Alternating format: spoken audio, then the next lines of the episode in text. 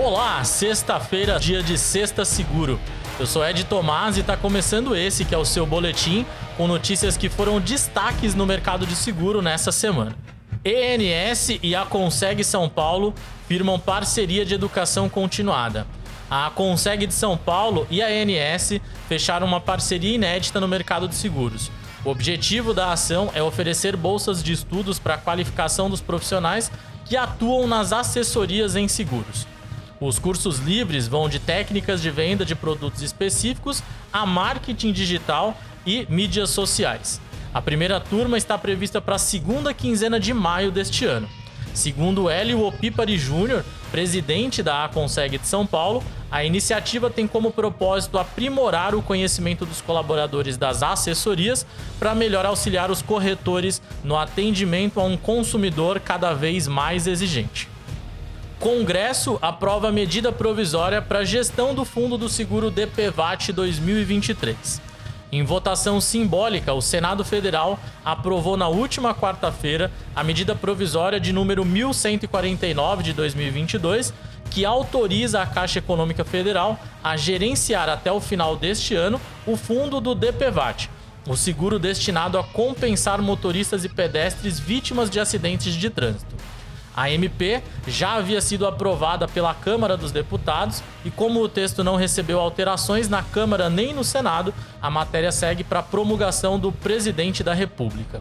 A aprovação da medida provisória assegura que o seguro DPVAT continue a ser pago às vítimas de acidentes de trânsito em 2023, embora os motoristas estejam isentos do pagamento da taxa anual neste ano. Previdência privada cresce 33,1%.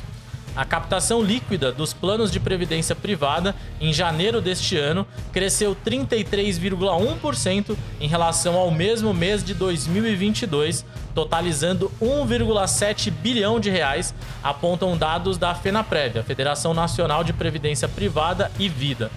De acordo com a entidade, o resultado foi impactado pelo aumento de 20% na captação bruta quando comparada a janeiro do ano passado totalizando 13,9 bilhões de reais.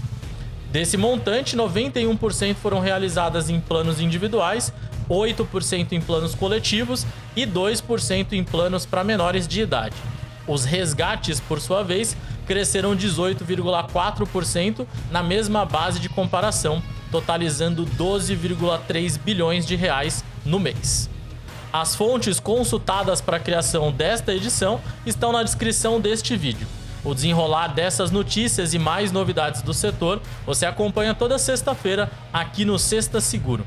Para interagir com todos os profissionais do setor, tirar dúvidas e colaborar com o seu conhecimento, acesse o Hubble, a nova comunidade do mercado de seguros.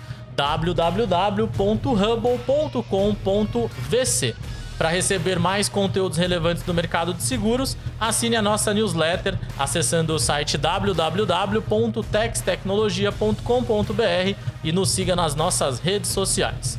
Nos vemos na próxima sexta-feira com mais um Sexta Seguro.